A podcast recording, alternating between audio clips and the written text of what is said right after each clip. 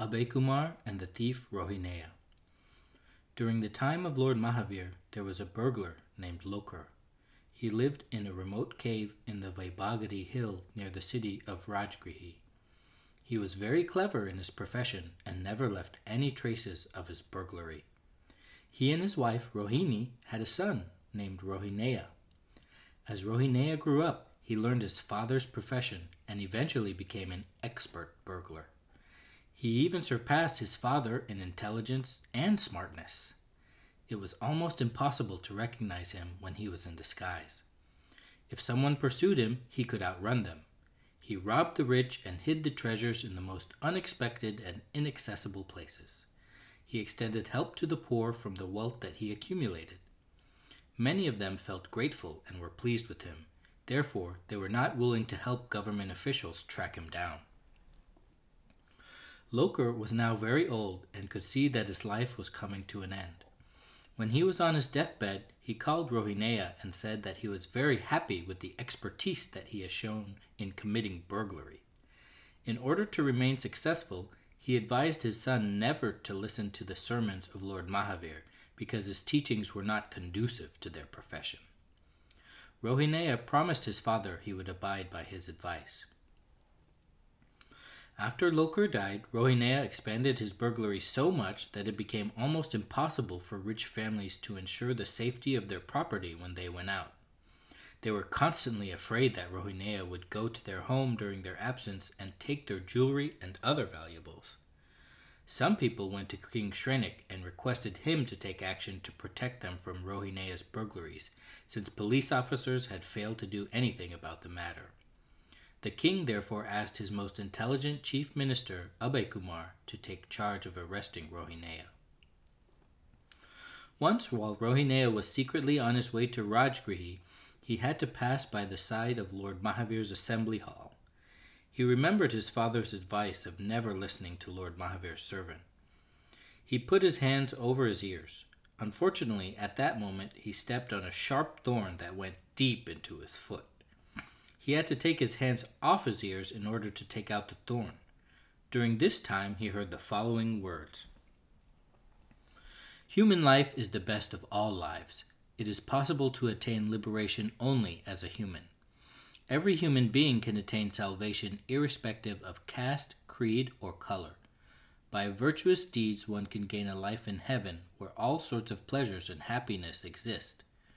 When heavenly beings walk, their feet do not touch the ground. Their bodies are without shadow, their eyes remain steady, and their garlands do not wither. However, the life of a heavenly being does not lead to ultimate liberation, which provides eternal bliss and happiness. Therefore, even heavenly beings crave a human life. By that time, Rohineya had removed the thorn from his foot. He then covered his ears again with his hands and proceeded towards the city. In the city, Abhaykumar had secretly posted trained soldiers in disguise at the gates and at all important locations. He himself remained watchful. When Rohineya entered the city, a trained soldier recognized him even though he was in the disguise of a farmer. The soldier sent a message to Abhaykumar that an unidentified person had entered the city. Abhaykumar became very alert. As Rohineya passed by, Abhaykumar glanced at him from a secret place. He recognized the burglar even in disguise and instructed his men to surround him. Since Rohineya was very smart, he quickly recognized the danger. He ran towards the city wall. Unfortunately for him, there were soldiers near the wall. He was easily apprehended and put in jail. The next day, he was presented in the royal court. As Rohineya was in disguise, it was hard to identify him as the burglar. Abhaykumar was sure, but how could the accused be punished without proof of his identity? When the king asked him about his identity, Rohineya replied that he was a farmer named Durga Chandra who belonged to the Shaligram village. He had come to Rajgrihi to visit the capital and was returning home when the watchman apprehended him. Rohineya had made arrangements for that assumed identity with the residents of the village. When inquiries were made in that village, the people confirmed what Rohineya had stated in court. Abhaykumar had to devise a plan for getting a confession from Rohineya regarding the burglaries. He came to know that Rohineya was fond of drinks. He therefore arranged to serve an excessive amount of wine to the thief. The excessive wine made him unconscious. While unconscious, Rohineya was cleaned, dressed in extravagantly perfumed royal garments, and adorned with valuable jewelry. He was then placed on a luxurious velvet bed of sandalwood on the top floor of a palatial building. As Rohineya regained his consciousness, he saw himself in heavenly surroundings. There was a breathtaking view all around. The walls, ceiling, and floor were crystalline. Beautiful maidens were waving scented air with diamond-studded fans. Soft, serene music was heard in the background. Fairy-like dancers were dancing in tune with the music, and divine musicians were getting ready for a musical concert. Rohineya could not make out where he was. He asked one of the girls where he was and why they were all serving him so well. The girl replied that he was their new king in heaven. He had attained all the divine comforts which now belonged to him. He could live like Indra, the king of heaven, and enjoy life with heavenly damsels. Could this be true for a burgher like me, he asked himself. However, he then remembered that he was helpful to the poor and needy, and he was sure that God had been just. Or could this be the plan of Abhaykumar, he thought again. It was hard for him to decide what the truth really was. He therefore thought it was best to wait and see. After a while, a luxuriously clad person entered with a golden staff and a book in his hand. "Is your new lord awake?" he asked one of the damsels. The girl replied that their new lord had just woken up and that they were getting ready to celebrate his arrival in heaven by presenting the divine concert. "Let me make sure that all the preparations pertaining to his arrival have been completed before you start the concert, and let me also get some information from him that the heavenly realm needs to know." As he was saying this, he came to Rohineya. Opening his book, he asked Rohineya to narrate the deeds from his previous life prior to enjoying the amenities of heaven. Meanwhile, Rohineya was looking around. He remembered what he had heard from Lord Mahavir's servant about heavenly beings when he stepped on the thorn. He observed the movements of heavenly beings in front of him. He noticed that their feet were touching the ground, their bodies had shadows, and their eyes were blinking like human beings. He immediately figured out that this heaven was not real, and it was only an illusion created by Abhaykumar to gain evidence of his burglaries.